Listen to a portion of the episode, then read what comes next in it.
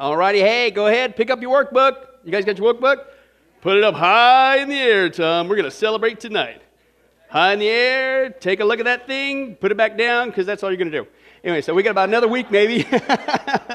maybe another week, and I think maybe next week we'll get into it, but we got a little bit to deal with because we're still in, that's right, world religions, cults, and the occult, and we're on the fifth topic there with Buddhism. Now, what we've been seeing, the reason why for the last few weeks we haven't been in, quite in the workbook yet, is because Buddhism, amongst other things, are, all, are spin offs basically of what we saw the last time for six weeks, and that was the religion of Hinduism, okay? And uh, so we've already seen already with the, the Baha'is, a spinoff, Jainism, Zoroastrian, Hare Krishna, Taoism, and Shintoism, where we left off uh, last time. How many guys went home after last week and tortured yourself with Japanese anime, with all due respect? I didn't either. That's enough for me for various reasons. But anyway, that's right. So we are in another one, and hopefully you guys don't get too confused on this one, but now we're going to look with another spinoff, and that's Confucianism okay? Confucianism. Now, uh, if you guys, how many guys think if you prayed and, and fasted for a good 15 days, Tom, maybe even attended that prayer and fasting conference with meals included, you could figure out who in the world that this religion came from? Anybody? You're not confused, are you? Confucius, that's right. You guys are on the ball. That's right. Uh, he was a guy basically 551, 479 BC.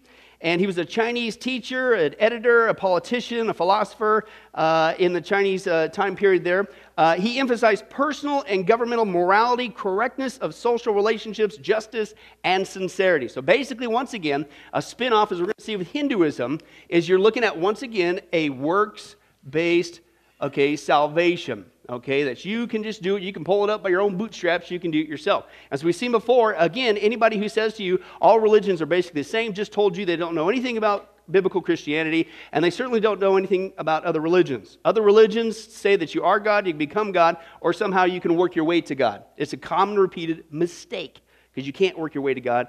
It's a free gift from Jesus Christ, okay? But that's what he emphasized. Now, Confucius is uh, traditionally credited with having authored many uh, classic Chinese texts, okay, that came from him, but scholars are cautious of attributing specific assertions to Confucius himself uh, because, like with Muhammad, like with some of these other guys, their teachings weren't compiled until many, many, many years after their death. So don't be confused, Reed. Uh, it may, it may not be from this guy. We just really don't know. Okay? Uh, but that's really what's uh, going on there. Now, what is it? Well, again, it's basically humanism, kind of an optimistic humanism. It's kind of what's being presented in Hollywood today. Mankind, all the disaster movies, what happens? Mankind blows up, and that's the end of the movie. Oh, no, usually somehow we end up surviving. We figure a way. It's the human triumph, the human spirit can prevail. It's that kind of thing that you can make it even in the afterlife. And in this life, too, you can just do it yourself. And that's kind of what it is uh, in a nutshell. It deals with moral conduct, ethical living. Now, a couple of primary things that they have to, to nail it down a little bit is a couple things. And the first one is what we saw last time with, with uh, the Shintoism. And that's uh, what's important with Confucianism is, once again, ancestor worship. Okay? And the Bible, as we saw several times, condemns that because how many guys realize that an ancestor that's dead is kind of dead? Yeah, you guys, man, you're not confused at all tonight. This is great. Uh, yeah, and the Bible says you don't try to speak with the dead because you're either straight into heaven or you're straight into hell and you don't come back. And if anything shows up on the premises, it's a demon. It's a familiar spirit trying to dupe you. It ain't Aunt Vera, whoever, Abraham Lincoln, whatever they say they are. Okay? But this is their big thing ancestral worship. It's a big part with that. And uh, they believe that these ancestors, you got to do certain things. Remember, we saw last time with Shintoism, you actually burn some cash so they can have some money in the afterlife, and it's what a racket. But anyway, whatever, that's what they believe. Uh, but somehow these dead spirits, these ancestors, influence your life today. So basically, they get to control you even after you move out of the house when you're 18, and even when they're dead, they still get you. Okay, but anyway, uh, but that's the big other. The other one is basically uh, piety or respect, okay, of the elders with children. That's a big issue. And, and that's not a bad thing, right? Don't, we should respect our elders, right? okay? And uh, that, that's a good thing. But again, it's the ancestor worship kind of mixed into it. But it's a works based salvation, okay, if you will, that you can just do it yourself. You don't need God. And basically, you got some primary principles. Listen to this Jen, J E M, is basically Confucius' golden rule, right? Uh, do unto others, if you will. Uh, Chun Tai, for those of you hooked on trying to spell this, uh, is the gentlemanly man of virtue. These are the things, basically the primary things, your goals in life If you're going to follow Confucius, you need to do Jin and Chun Tai. Uh, Cheng Ming, which is the proper plane of society roles, try to be a good citizen, if you will.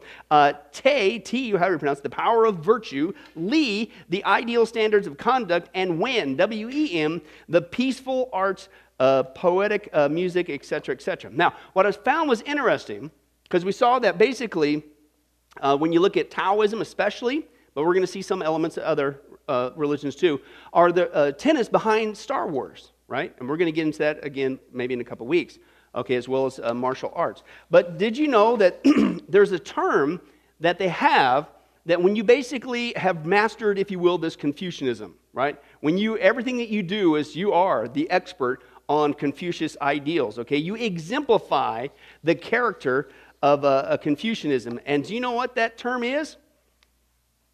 It's called Ren. Anybody see the new Star Wars movie? What's one of the uh, main characters, the bad guy? Kylo Ren. But I'm sure it's just a coinkydink, Tom, this, this Ren aspect, okay?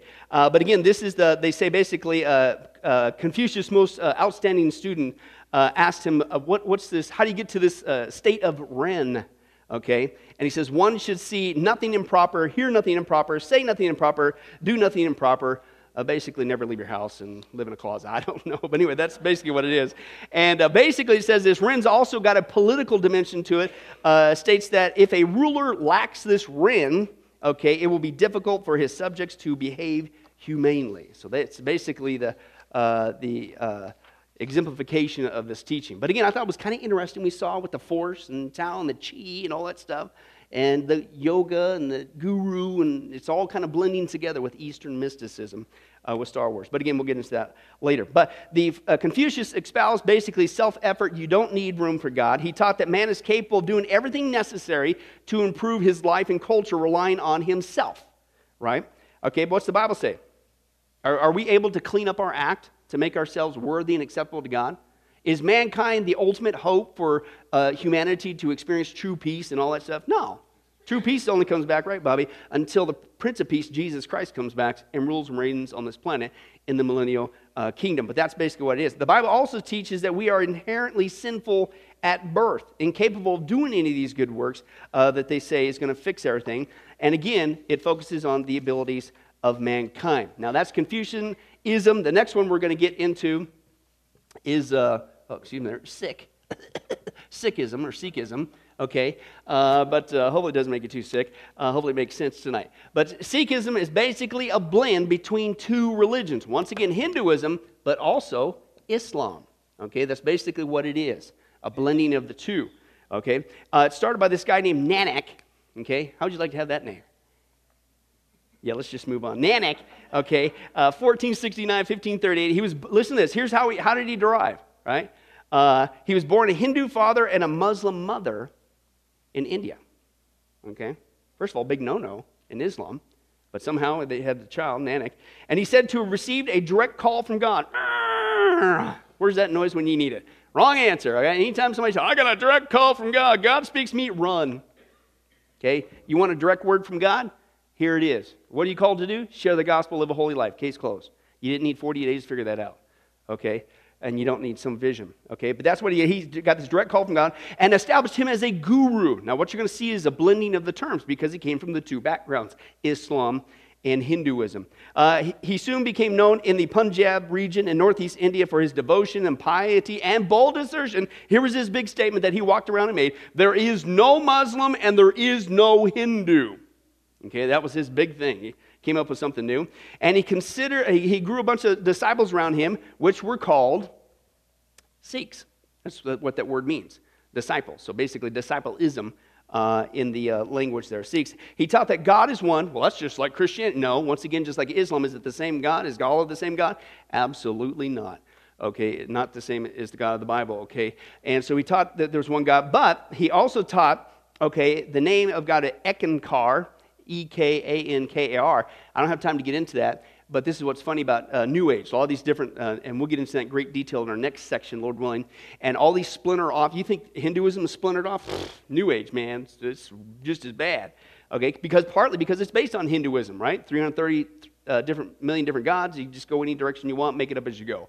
And, uh, but anyway, New Age, there's this one movement called Eckankar in New Age, and it's supposed to be this new movement. New, no, it's not. You ripped it off from Sikhism. If people don't know what Sikhism is, ah, they just get, they swallow it. But uh, Eckankar, that name comes from Ek, meaning one, Alm, a mystical sound uh, uh, expressing deity, whatever, and Kar, meaning Lord. And uh, anyway, so he also retained, though, the doctrines of reincarnation and karma. Okay? So again, the blending of the two. Now, he taught that one can escape the reincarnation cycle through a mystical union with God, uh, through devotion and chanting, right? And uh, he also had, uh, basically, was, uh, was followed by an unbroken line of nine appointed gurus, okay, uh, that followed him there. And uh, Sikhism, they say, was originally pacifist, right? Supposed to be peaceful. But it didn't stay that way for long because guess who? When a certain religion found out that you were rejecting Muhammad, guess what happened? They came to kill them. And that's exactly what happened. Excuse me? You're going to sit there and try to blend this with Allah? Uh uh-uh. uh And what does Islam teach? We clearly saw verbatimly. We going to kill you. That's the Sharia law thing that they want to institute all around the world, including the United States. You say anything bad about the Quran, you die. You say anything bad about Muhammad, you die. Okay, and on and on and on it goes. Okay, so that's what they did. They came after this guy and this religion. Okay, and uh, but basically by the time of the tenth guru, okay, uh, they basically began to defend themselves. Uh, and this guy rose up. His name is uh, he's the tenth guru of the Sikhism. His name is Gobind Singh or the Lion. And these are what was called the Khalsa. Okay, the Khalsa warriors. Okay, they basically created their own warrior group okay? And they were a class of world renowned uh, Sikh warriors, okay? And uh, they had uh, certain characteristics by their five Ks. They were known by their five Ks. Uh, and that basically was this they had the kesh or long hair, they had the kangha, the steel comb in the hair, uh, they had the kach, the short pants, they had the kara, the steel bracelet, and they had the kirpan, a short uh, a sword or dagger that was worn on the side. And every day for breakfast, they had special K. No, that's the 6K, Bobby. There's only five.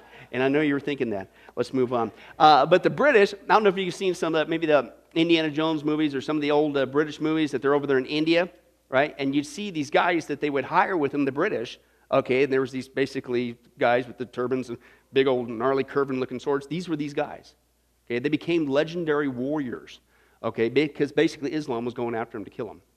Okay, but eventually Islam did finally kill the 10th guy, the Gobind Singh, he was assassinated and he was the last human guru. So now what? You don't have a guru, so how do you keep on going forward? Well, what they did is they actually took their what's called their holy book, the Adi Granth, okay, the Adi Granth, okay, and basically they said, okay, this is now our guru. And they basically said, this book now forever will be our guru, and they gave the book divine status. So I guess that's one way that you can't end the religion. As long as you got that book, that's your permanent guru, okay? Now, uh, Sikhism and Christianity obviously are not the same thing. Again, once again, they have a, a, version of God who's impersonal. Is that what the Bible says? No, we have Abba Father, very personal, loving, uh, intimate relationship. So, how could you ever say that all religions teach the same thing? Very, very different. Also, uh, uh, Christianity, God is not going to be combined with any other religion. Right? There's only one God, as God clearly states. Uh, before him, there is none. After him, there is no other. Beside him, there is no God, etc., etc. Isaiah. Uh, Sikhism also denies the uniqueness of Jesus Christ. Okay, Jesus, not only his uniqueness, but salvation is only through him. Do you do it through devotion and chanting and all Hinduism and you try to escape uh, karma and all with karma and the reading cycle of reincarnation? No. Okay, once again, it's absolutely uh, incompatible, uh, as we saw before uh, with the issue of uh, uh, re- reincarnation and karma as well. Also, they would say that their book, the Adi Granth, is the only inspired, if you will. Is that true?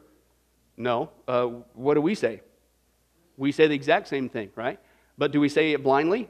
No, we've many, many times we've taken a look at the philosophical, logical, historical, archaeological, even scientific evidence. This is the, unlike any other book on the planet in all of human history, and reliable, unlike these other ones that were written on bark and palm leaves. And many, many years after people died, hope they got it right. Okay, uh, radically different. Okay, so you can't merge those two, right? Uh, they both can't be the absolute authority. That's illogical. Okay, now this leads to another element, okay, of Islam. Okay, and if you recall in our Islam study, we kind of broke it down into two major groups, but I want to get into the third one tonight. Now, the two major groups we saw that you break down uh, with Islam, you got the Sunnis and you got the Shiites, right? And uh, basically, you're looking like around 80% or so, and you know around 20% or so uh, you know, again, roughly, and of course, this ain't going to add up to 100%, but there's a smaller one uh, element that we're going to talk about, and that's your Sufis, okay, the Sufi Muslims, okay? And remember the, the, the problem that we have with this? Well, first of all, a division is a sin according to Allah and his people. Oops, you got sin all over the place. You got major different uh, groups there, and we saw that before. Also, as we saw before, uh, most people want to say, well, it's just these small numbers of Shiites are the ones that are the terrorists and doing the bad things. No, it's not. As we saw, that's a lie.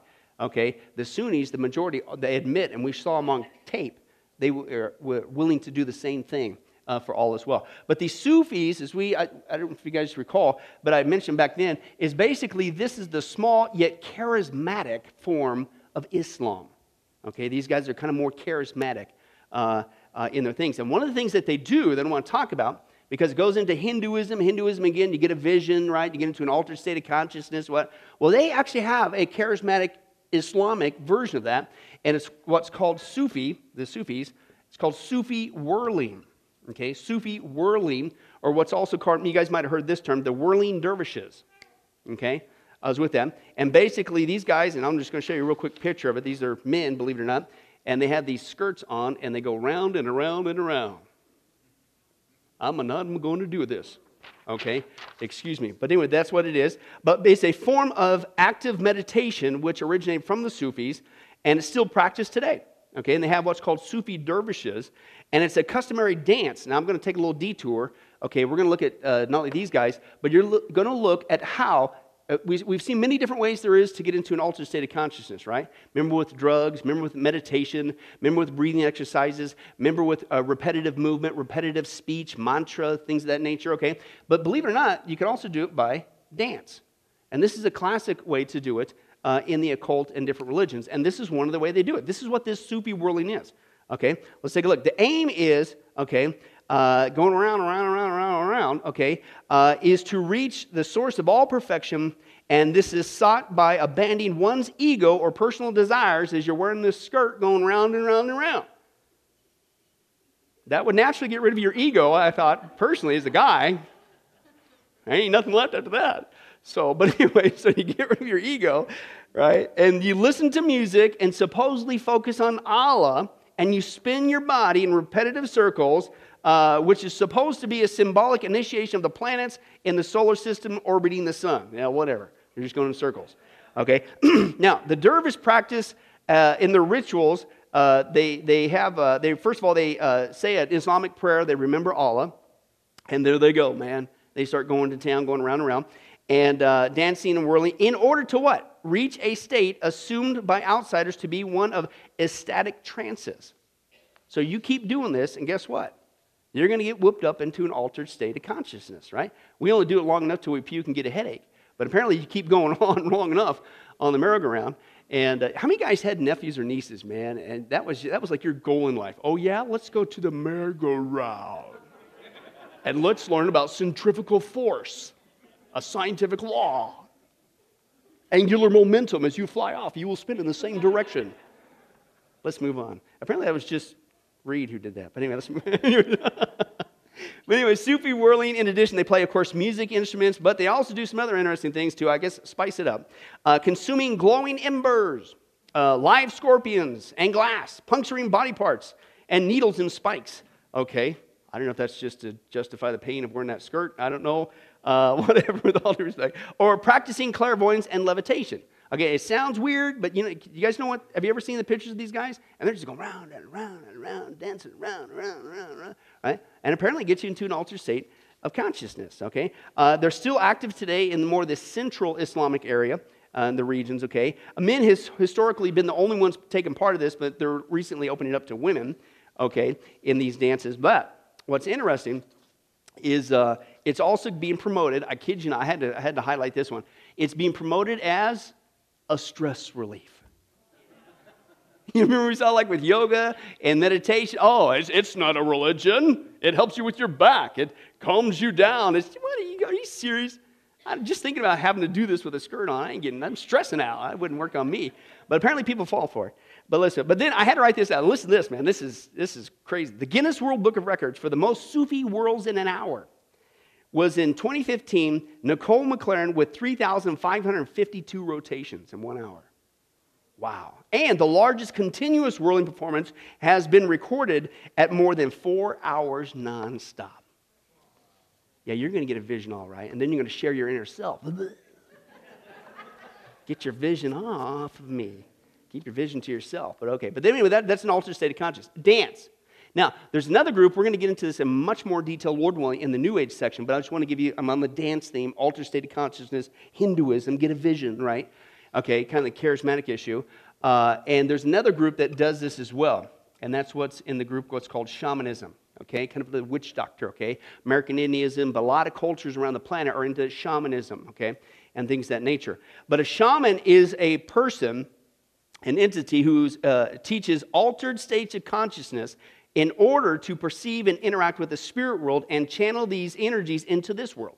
So basically, they're supposed to be like a medium, a go between. Again, Deuteronomy 18 wants to say, don't mess with these people. Okay? And, and again, with American Indians, that's why they push certain uh, drugs, peyote and things that, mescaline, things of that nature, because that, it'll, and again, I've, how many times have I said this before? Having been there, done that, wish I wouldn't have bought the t-shirt.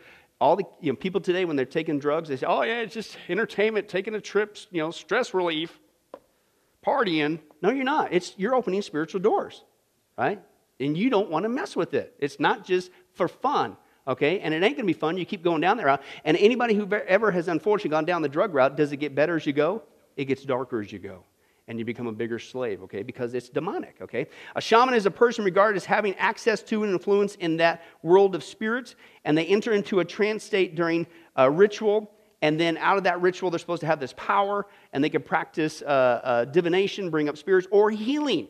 And again, we're going to get into this in New Age because that's another big baloney that's going on there uh, with uh, reflexology and all these other kind of things that's going on uh, with uh, holistic healing, hands-on of healing, and heat massage and all this other stuff that they do. And, and people say, oh, I, I felt the heat. Well, doesn't mean it's from God, right? And it's common in those practices. Now, I had to throw this in there. I'm not making this up, Reed. You can look at my notes later. Shamanism. You tell me this isn't evil, Tom. They use a rooster in shamanism. Listen to this. This guy's in trouble. When he journeys to the unknown, it's said that he takes a rooster with him. And it's said that the rooster will shield the shaman from wandering evil spirits by making him invisible. Are you kidding me? He'll give you away every time. right? And the evil spirits see only the roosters. I do agree with this part. Useless spirit. Okay, you got me on that one. I had to throw that in there. But anyway, so well, how do they do it? Well, there's different ways, drugs. But again, guess what? One of the ways, okay, and you see the movies with the Indians. What are they doing? It's dancing. Really? Oh, look at that neat entertainment. No, it's not. You're trying to connect with the spirits, okay? Music and songs, dancing, singing, medicine songs, uh, and the sweat lodge, right?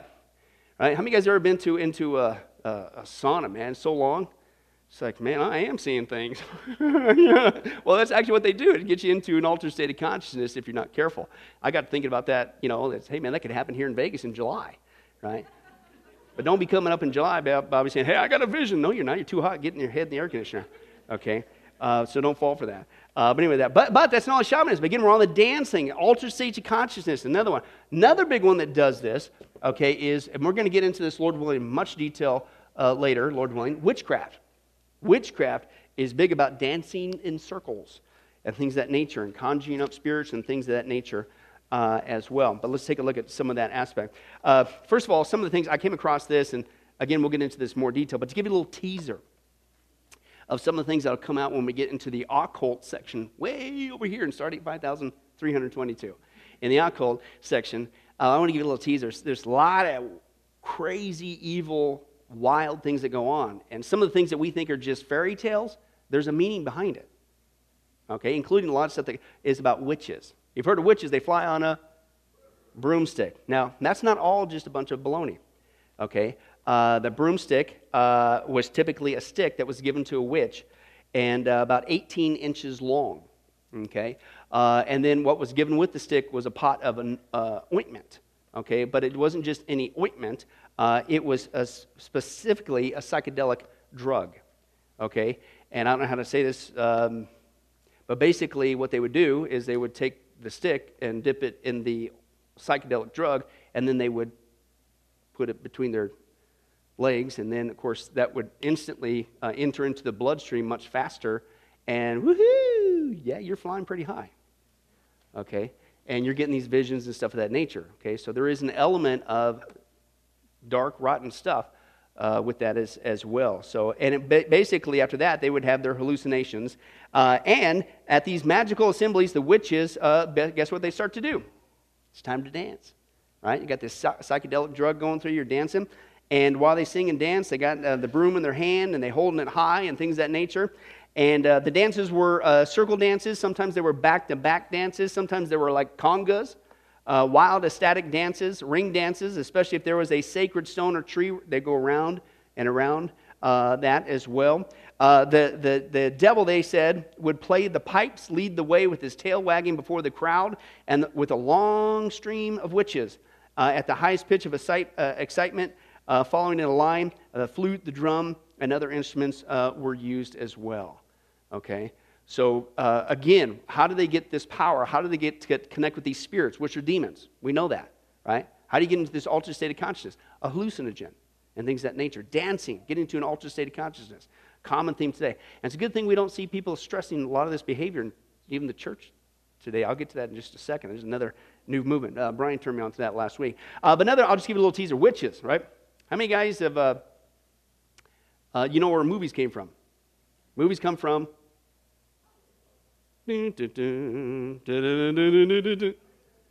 yeah, Rise with Hollywood. All two of you got it. Praise God. Okay. Now, there's actually uh, one of my contacts uh, with the background with people into witchcraft. Uh, they state that uh, there's certain wands, right? Because they have their paraphernalia, right? And there's certain wands that witches will make, okay, and uh, to specifically mesmerize people, right? Whether it works or not, whatever, but this is their teaching, right? And their belief to mesmerize people. And, but in order for this mesmerizing wand to work, it can only be made from a certain tree. It has to be made from a certain tree. And that certain tree is the holly tree. So you take wood from holly to make a mesmerizing, not you, Holly, okay, and uh, I don't think you're wood. You look like flesh to me. So, uh, so isn't that interesting? So you, you use holly wood to make a wand to mesmerize people. Very interesting. That's some of the little teaser stuff we'll get into uh, as well. But anyway, but this is basically spinning. Well, nobody's going to get into witchcraft and do the, that weird broom thing. That's kind of crazy. Oh, yeah. Actually, it's very big. Because of feminism, okay, uh, they are basically bringing what's uh, basically a revival movement back of warmed over witchcraft. It's the same thing as witchcraft, it's just called Wicca okay? And again, we'll get into that much greater detail. But they have what's called the spiral dance or the grapevine dance or the weaver's dance. And basically, it's uh, the feminist movement back from the 60s. They latched on to witchcraft, okay? And they have what's called the reclaim movement. We'll get into this, uh, Lord willing, much later, the reclaim movement. And basically, they want to reclaim the woman's power, uh, the woman to be able to you know, with witchcraft and things that nature to uh, uh, get rid of man. It's also called the goddess movement okay? But they want to be the ones back in uh, authority, get rid of the uh, male patriarch and all that stuff. Now you say, well, that's never going to happen in the church. This kind of weird stuff, this dance stuff. Well, believe it or not, I did some research. Brian had turned me on to this uh, Sunday. And did you know there's a new dance craze even in the church today? It's coming in churches, right? Because people want to do this praise dancing thing, flag waving stuff, and all that stuff.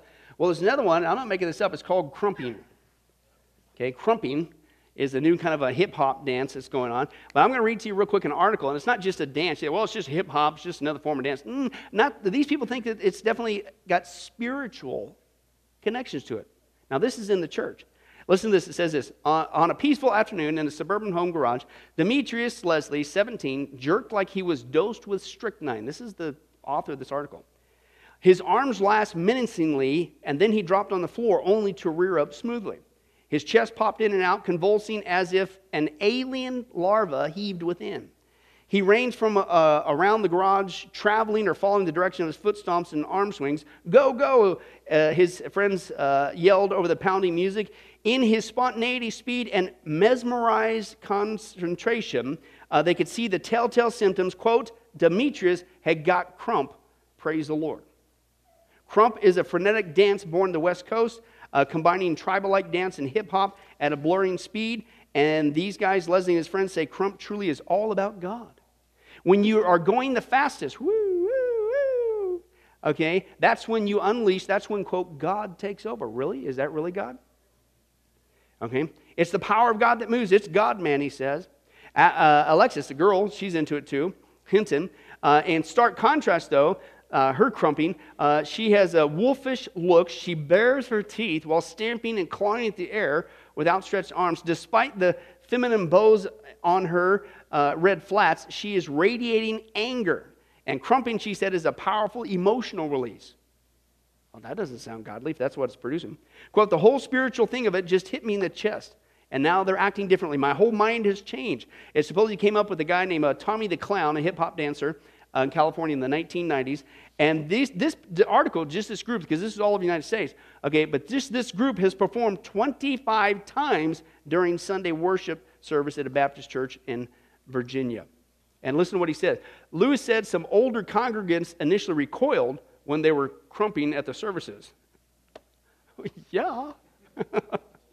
okay. And, uh, but he said the krumpers who, quote, feel the Spirit when they're absorbed in their dance are in the zone. And some say there, there are no different than worshipers, listen, who writhe while shouting in the church. So again, now it's, right? We rolled over, accepted those people that, which we don't. Uh, but those people that say this is the Spirit of God and they're, they're laughing hysterically or they're rolling all over the floor or they're doing all this stuff. Or, on, and so we've, uh, apparently the church has accepted that. And these guys say, hey, this is no different. Just preparing people uh, for the next step. Okay? Uh, both transcend their earthly surroundings. Quote, when you get the Spirit, then you give way. Give way to what? Very very interesting. Okay, so that's your little, little detour there we took on that. Sikhism. Now, I'm, we're going to get into some spin offs, what I call Western Hinduism. And I only have time to give you one more, okay? And I was going to give you another one, but man, we'll save that for New Age, okay? But this one, basically, a spin off, you said, well, man, we're never going to do this. This is wild, crazy stuff. We're never going to do this here in the United States. Actually, there's whole entities, whole communities in the United States that are doing this. And one of them I just want to highlight tonight is what's called the farm. And you don't want to be growing no crops here. Okay, this is not a farm you want to be a part of. But the farm is in Tennessee. It's located on a, a three square mile campus, isolated area. Uh, and uh, the founder guy, uh, Stephen Gaskin, uh, openly declaring to be a messenger of God. Now, what should have every single one of these 1,200 people have done? Run. Once again, he became a messenger of God. And uh, he has these mystical religious experiences are encouraged, not only by him, but everybody else, along with a mixture of belief ranging from Tantra, which we saw was the really deep. I mean, it's all demonic because it's a false teaching, Hinduism. But when you get into the Tantra stuff, uh, yoga, which is the ritualistic kind of combining with sex and stuff, it's, it's the dark, really dark stuff. It's all bad, but it's bad. So they, he promotes that. Karma, mantras, uh, claim to be a, here's the problem. Okay, your own thing. They claim to be a non denominational church. So they claim to be uh, like a Christian entity. You've got to be kidding me, right? Okay. And they freely discuss, though, that all religion, uh, you know, different options.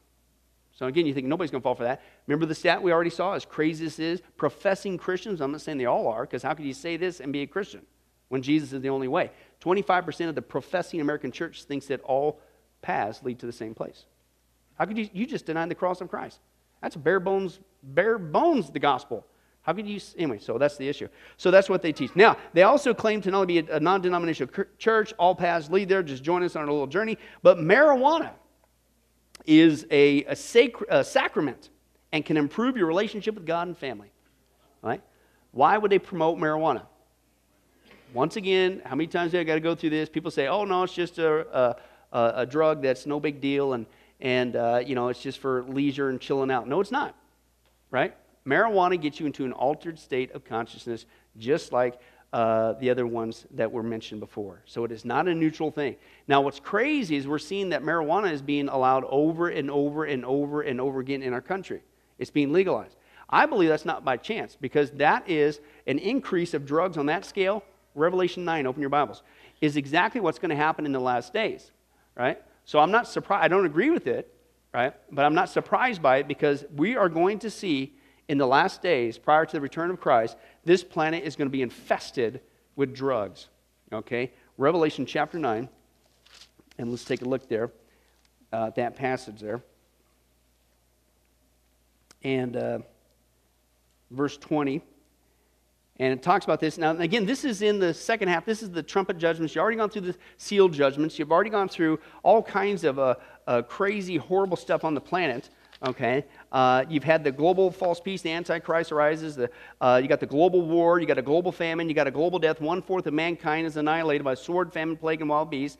Uh, you got uh, a global earthquake. The sun turns black. The moon turns red. Asteroids fall from the sky. The sky recedes. Mountain and islands are removed from their places. Uh, you got the first trumpet, you got a hail of fire, a third of the earth and trees all burned up.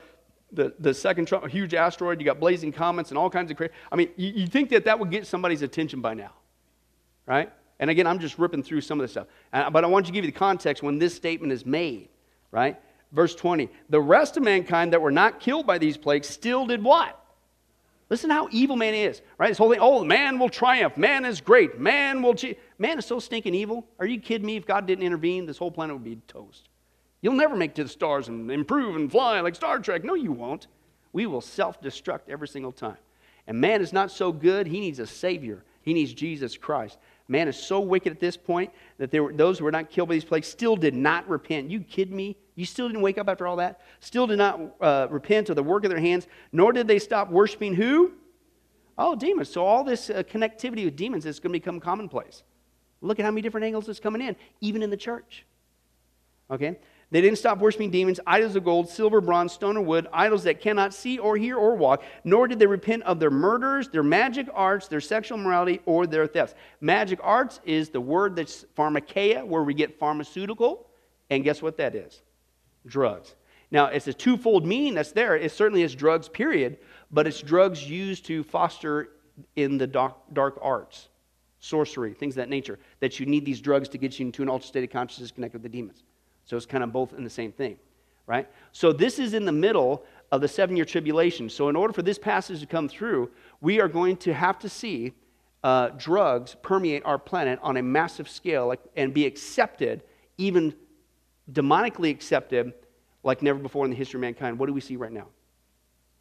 It's all being prepared, man, for the seven year uh, tribulation period. But these guys, that's what they promote. In 1970, a caravan of 60 school buses traveled 1,500 miles okay, about 60 miles south of uh, Nashville, Tennessee. By 1980, the farm had grown to about 1,200 people. This exceeded the capacity of the land, so they purchased more acreage and changed their governmental system to accommodate their growth. They are basically a small town with their own hospital, with their own school, and their own radio station. And Ruth, they even got an act.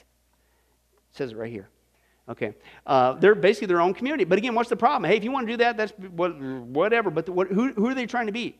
A non denominational church promoting all this baloney. You got to be kidding me. Most are also vegetarians. Uh oh. Starting to see a common thread here? Right? Somehow that movement. And also, they're very active in green communities. Huh? So, is the environmental movement being used to push uh, witchcraft and paganism and Mother Earth worship, Gaia worship? Yeah, we'll get to that, Lord willing. Uh, in New Age, yes, it is. Right? Go green. Right? I say go brown and throw in the trash. Don't I'm against recycling. I'll put it on tape. Yeah, I'll probably get in trouble. No, I told you guys that story. Remember that one time we had some folks visit us from Oregon? Okay, not the couple that was here last uh, Sunday, the pastor. They were great people. and uh, Brandy and I, we just got done with a big old uh, uh, batch of ants, right? You guys ever get attacked by the ants? I mean, ants when, you, when they, they're in your garbage, right? And you go in there and go, oh, what, did Brandy hang a new black drape in the pantry there? No, that's a wall full of crawling ants, millions of them and you trace the trail and they're coming from the trash can, and it's because of all the pop cans. Say, oh, you can't throw away, you got to recycle. That did it for me. I refused to recycle for the rest of my life. Right? That was sick. That was gross. Man, remember that? It was just, man, it's like, like a horror movie. Right? So almost made you want to do Sufi whirling or something. I don't know. But uh, anyway, so uh, anyway, so we got out of that habit, whatever. So we had these folks come down and says, like, you know, the recycle Rex, right? You recycle, right? You got to recycle, save the planet, save the planet. And they came down there, and uh, so they, we had them over. Of course, we had some pop. Yes, it's called pop. For those of you thinking it's called soda, you're wrong. It was called pop. And uh, we just started a division in the church. But anyway, that's right. Let's just throw it out there. You want to get red carpet or blue carpet? We'll cause another division. I don't know. But anyway, so. anyway, so they came over there. I kid you not. I just, I, I just, I tried not to laugh because, I mean, they were like horrified because we just threw it in the trash and they were like, we just trash and moved on. And they were like, I, I remember that. I was just like, it was like, and we're like, What? Is it time for charades? You guys want to do Pictionary? What? This is fun. You guys are awesome. What guess? Right? No. I can't believe you didn't throw it in the recycle. Don't you ever recycle this? What? Anyway, so but people take this like it's a religious thing. Like you're not going to save the planet. Wait till you see what God does to the planet in the seven-year tribulation. It's going to be trash, right? So I'm preparing for the tribulation. But anyway, anyway, so but it's a, my point in bringing that up is it's being used. Okay, I'm not saying let's go out and let's go. Nobody's for uh, let's go pollute the fish, and we got people that there's uh, lead in the water. I'm, uh, that's horrible, right? We, that's common sense, right? And being a steward of the earth doesn't mean you trash the earth. I'm not saying that, but give me a break. I don't worship the earth, right? And you're not going to fix the planet. Jesus is. So, but the problem is this has become a religion to pull people into this uh, this mindset and uh, they're earth friendly. They, lay, uh, uh, they also have their own publications. Remember, we saw different people witness in different ways? Well, these guys, the farm, actually try to pull people in. Uh, they have publications. One's called Voices from the Farm. I know, it's pretty crazy, isn't it? and, uh, but uh, they also have another one called the Native American Music Directory, right? Oh, why would it be Native American? What do they use with the music and the dancing? Oh, gets into an altered drugs right? And so they try to pull people into that way. Spiritual midwifery, right? If you want to have a baby without uh, medication or whatever. So some people choose that. Uh, I know some people who've done that. I'm not against that, whatever. Uh, but sometimes with that element, you get people have this kind of new agey kind of mindset, right? So you got to be a little bit careful there. And home pest control. I don't know. That really bugs me, Ron. I don't like that technique. Okay. Uh, but real quick as we close, because I think I'm going to make my goal. We got one real quick. Just again, we're talking about spin offs uh, of, of Hinduism. Well, we finally made it to number 10, and I'm just going to give you real quick, and then next week we're going to finally get into the workbook on Buddhism. But I want to give you some how is Buddhism very much like Hinduism? Okay? Well, first of all, they have common origins in uh, southern India, and they've got parallel belief systems built into them. Uh, uh, certain Buddhist teachings uh, have been formulated in response to ideas that were in the Upanishads, from Hinduism, okay? In some cases, agreeing with them. So they got a common root there. Where'd you get that idea from? Uh, there's significant evidence that both Hinduism and Buddhism were supported by Indian rulers. Okay, Buddhist kings continued to revere Hindu deities and teachers, and many Buddhist temples were built under the patronage of uh, patronage of Hindu rulers. And uh, in fact, this was because Buddhism was never considered an alien religion to that of Hinduism in India, but only as one of the many strains of Hinduism. So they don't, they just, it's just one of the many little offshoots. So they even admit that. They both have, obviously, teachings with karma, which we're going to see with Buddhism. That's very important as well. Uh, uh, and with reincarnation. In fact, the term Buddha is not uh, only solely with uh, Buddhism. Uh, it appeared in the Hindu scriptures before the birth of Gautama Buddha, which is where Buddhism came from, in the Vayu Purana, and the sage Daksha calls Lord Shiva as Buddha. So even that's not even original. Okay? Uh, the mudra, mudra are symbolic hand gestures expressing emotion. That's used in Hinduism with their deities, and they got their different hands and things and like that. Well, what do you see with the statues of Buddha? It's called the mudra thing, so a hand gesture, so that's similar. Uh, the Dharma chakra, that looks like, uh, if you will, like a wagon wheel or like a, a little uh, a steering wheel on an old uh, ship, sailing ship, you know, with the little pegs coming out. And they both have that uh, as one of their deals. The rukshaka, the beads for devotees, for, the, for monks, they both have that. The tilak, okay, the bead on the head for the representing third eye, they both have that. And the swastika. That didn't start with Hitler. Okay? And that's a whole other study. Look, at Hitler and his uh, version with the Tibetan monks and and, and Buddhists and stuff in there, and where'd he get that symbol from, and why did that become a symbol? And man, was he involved in some dark stuff too, as well as an evolutionist. Okay? Why do you think that the uh, Jewish people were the first ones he was slaughtering? Because they were last on his evolutionary list. He felt that they were the closest to pure ape. And in order to achieve the Aryan race, he had to start at the bottom. And guess what? If he would have continued and he would have annihilated the Jewish people, guess who was next? According to his hit list, evolutionary hit list black African peoples, and then moving up to the Oriental peoples, the Slavics, etc., blah, blah. So that was his plan, all based on evolution uh, as well as being involved uh, in the occult. Of course, they both have the teachings of mantra. Both are big on yoga, okay, Buddhism, Hinduism, and of course, meditation as well. So Buddhism isn't something brand spanking new. As we saw the last three weeks, it's all an offshoot. But look at how many different offshoots, right? And tell me that's not like the evil one, right? You look at the history of Satan, right, and his agenda. Genesis 3, when he causes mankind, right, to blow it, right, approaches Eve. God gave him paradise, right, and then Eve uh, was deceived Adam's sin because he had the authority in the garden, right, and he should have done something, but he went right along with it, all right. So, and that's passed on to the human race. But he thought, aha, I won. No, but what happened right after Adam and Eve sinned? God showed up, Genesis 3.15, right? And, and, and blood, an animal, a covering, had to atone, right? Right there you have a message of Jesus Christ. Genesis 3.15, the great promise from God, that from the seed of the woman one day, the seed of the serpent, he would be crushed, right? Jesus Christ. So Satan right there in the garden knows that the clock's a ticking. And one day from the seed of the woman, uh, is going to come out somebody that's going to undo him, right? He thinks he's one. So what's he do the rest of the Bible? Right? What's he, he immediately begins to permeate wickedness on the planet until the whole planet, as the scripture says in Genesis 6, with the heart of man was continually wicked. So what God do? Right? He almost did it. He almost conquered, except for eight people, Noah and his family. Right? So God hit a restart button in the flood. All right, so what happened? Right? So they start to propagate the earth again. What does Satan do? come all against again, Genesis 11, and uh, come and let's rebel against God, not do what he says, right? And that's what they started to do. So God came, confused their languages, spread them all over the earth, right? So then what happens? So God's got the Genesis 3.15 promise. He's going to destroy Satan. And so what's he do? So he goes and with the, uh, he begins to raise up Abram. Later became Abraham, the father of the Jewish people, right? Because now the time's come. So from the lineage of Abraham, okay, uh, was going to come the seed. So what's he try to do throughout the scripture to the Jewish people? destroy him. Army after army, even uh, in, uh, with uh, Esther, and, and the, they tried to kill, annihilate the Jewish people. Over and over again, you see Satan trying to kill the Jewish people prior to the resurrect or prior to the birth of Jesus. Why? Because he's trying to get rid of the Genesis 3:15, the ultimate death nail. So it finally gets in the board, and then Jesus is born. He, didn't stop that. Couldn't stop that. Nobody can stop God. Okay, but what is what's King Herod do? He went out and tried to kill him. Who do you think was behind that act? So once again, he's trying to stop the Genesis 3.15 promise. Okay, so you you got to had to have been there, okay, if you can only imagine when Jesus did die on the cross, right? Satan doesn't know ultimately God's plan. He's not God, right? He must have thought he finally did it. After all these centuries, man, century after century, I've been trying to get rid of these people. I killed the seed. I got rid of them. How many guys are saying the angels up there going, nanny, nanny, boo, boo, you know, in some sort of angelic language and song? Yeah, and so Jesus was getting, now what? Oh, no. So now Satan knows he's done.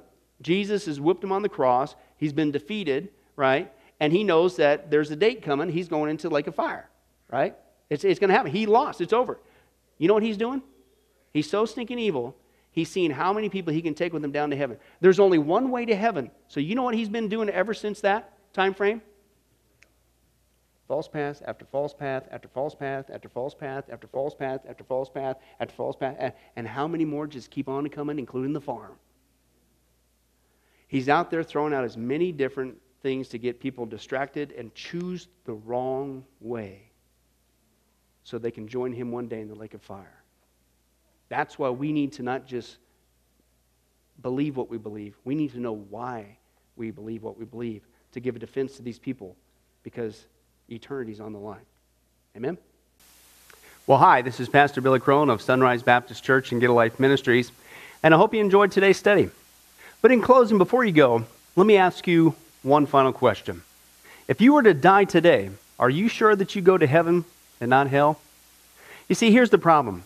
The Bible says that nobody automatically gets to go to heaven, and that's because God is holy and we are not. The Bible says that the wages of our sin or our unholiness or the wrong things that we have done have separated us from God. And the wages of our sin or unholiness uh, means that we deserve to die and receive God's judgment to go to hell and not heaven. In other words, we're disqualified for heaven. And that's because God being holy and us being not, the two cannot mix. So, what are we going to do? Well, that's bad enough. The other problem is we don't even want to admit this dilemma, even though God already knows it all. And so, out of love, God gave us something called the Ten Commandments to show us that we're really disqualified for heaven. We're not holy, we're not perfect like Him. Uh, let's take a, a, look at just a few of those uh, here today. Uh, the Bible says, the Ten Commandments says, You shall not bear false witness. That means lying. How many of you ever told a lie before?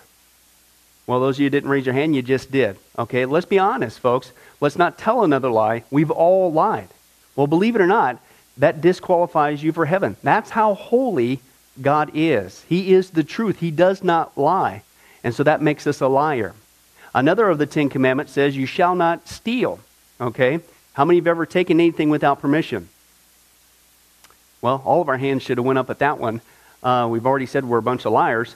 Okay, well, we've all done that. And it doesn't have to be a bank, uh, it could be a pencil in the third grade. Uh, that means that we're a thief. Okay? The Bible says that God is so holy, even his name is holy, and that's why one of the Ten Commandments says, You shall not use the Lord's name in vain. Hey, folks, isn't it ironic how uh, now the blessed name of Jesus Christ, the Bible says there's no other name under heaven by which men might be saved, Jesus Christ, has now become a cuss word? Folks, the Bible says that's the sin of blasphemy. Okay? And folks, let's be honest, we've used God's name in vain uh, before. The Bible also says in the Ten Commandments, you shall not commit adultery. And Jesus takes the standard even higher. He says, listen, it's not just physical adultery. He says, surely I tell you that if you look at another person with lust in your eye, you've committed adultery in your heart. God looks at the heart. One more out of the Ten Commandments says, You shall not murder. And you might say, Well, hey, I haven't done that one. Really? The Bible says that the sin of hatred is akin to the sin of murder. You, in other words, in your heart, wish they were dead. You pulled the trigger, if you will, in your own heart. And the Bible says God sees that, and it's just as bad. He knows the mind, He knows the hearts, the thoughts, and the intents that we have. Folks, that's just five out of the Ten Commandments. How are you doing? Not very well. None of us can keep them. They're God's x ray to show us that we're disqualified. And so, when, not if, your time comes, because we're all marching towards the grave at different speeds, you're going to have to stand before God. And you're going to have to uh, say who you really are. He already knows. Hey, God, let me into heaven. Uh, I'm, I'm a liar. I'm a thief. I'm a blasphemer, adulterer, and a murderer. Folks, the Bible is clear. Such people as these will not inherit the kingdom of heaven. That's the problem. Here's the good news God so loved the world that he sent his one and only begotten Son, Jesus Christ, that whoever believes in him, what he did on the cross on our behalf, that we will not perish, we will not go to hell, but he will give us the gift of eternal life. Jesus died on the cross to forgive us of all of our sins. It's something that we don't earn, we, we, we can't earn. It's a gift, the Bible calls it, and a gift cannot be earned. He was taking the death penalty in our place. That's what the cross was of the day. And that if we would just ask Jesus Christ to forgive us of our sins and believe that in our heart that God raised him from the grave, showing that his death is satisfactory to God to forgive us of all of our sins, no matter what we've done, the Bible says we shall be saved. Uh, the Apostle Paul says that if we confess with our mouth Jesus is Lord and believe in our heart that God raised him from the grave, we will be saved. Let me give you a common analogy of what God's doing and what He did for us with Jesus dying on the cross on our behalf. Uh, in life, we know that people uh, can be sentenced for a crime uh, to where they're actually on death row. Uh, the courtroom scene has completely finished, the gavel has already sounded. Uh, they are going to jail and they're just awaiting their time before they go to the death penalty. Uh, as they're sitting there in the jail cell, it, it's a proven fact they did what they did. Everybody knows it. They're just waiting for that time for their uh, number to come up, so to speak, and walk down that hall and be executed. Uh, there's nothing they could do to reverse their crime. No amount of good works in that jail cell can reverse what they've done. It's too late. It's over. But believe it or not, there's one way that people, even today, can get off a of death row. And that's if the one in authority, the governor, if he were to, out of mercy and kindness, nothing that the person did, because they don't earn it and they don't deserve it, and they can't earn it, if he would grant them what's called a pardon, out of the kindness of his heart, he has the authority to grant them a pardon and absolve them completely of their crimes uh, against the state. And did you know that there's actually been people that this has happened to, that the governor, out of mercy, has granted them a pardon as a gift, and they've gone down to the jail cell and handed that person, extended it through the bars, here, I'm granting you a pardon. If you would just receive it, you can go free right now. And did you know that there's actually been people who've said, No, I don't want your pardon. And so what happened is of their own doing, even though they had a way out, they still had to go to the death penalty. Folks, can I tell you something? That's what God did for us with Jesus dying on the cross. He sent his son to take the death penalty in our place. He, God, has the authority to grant us through Jesus a complete pardon. And every day that you're still alive, God is extending to you spiritually this pardon. But a pardon does you no good unless you reach out and receive it by faith. Won't you do that today? Won't you call upon the name of Jesus Christ? Ask Him to forgive you of all of your sins, to trust in His work on the cross to pardon us from all of our crimes, our sins against God. God loves you. He wants a relationship with you. But there's only one way to heaven it's Jesus. There's only one way to get off a death row it's through the cross of Jesus Christ. Won't you do that right now? Well, this has been Pastor Billy Crone of Sunrise Baptist Church and, and Get a Life Ministries. And if there's anything that we can do for you, uh, please don't hesitate uh, to contact us. Uh, our number, our information will uh, come up here on the screen shortly. And uh, if there's anything we could do for you, please don't hesitate to let us know. thank you for joining us. And remember, I hope to see you in heaven. God bless.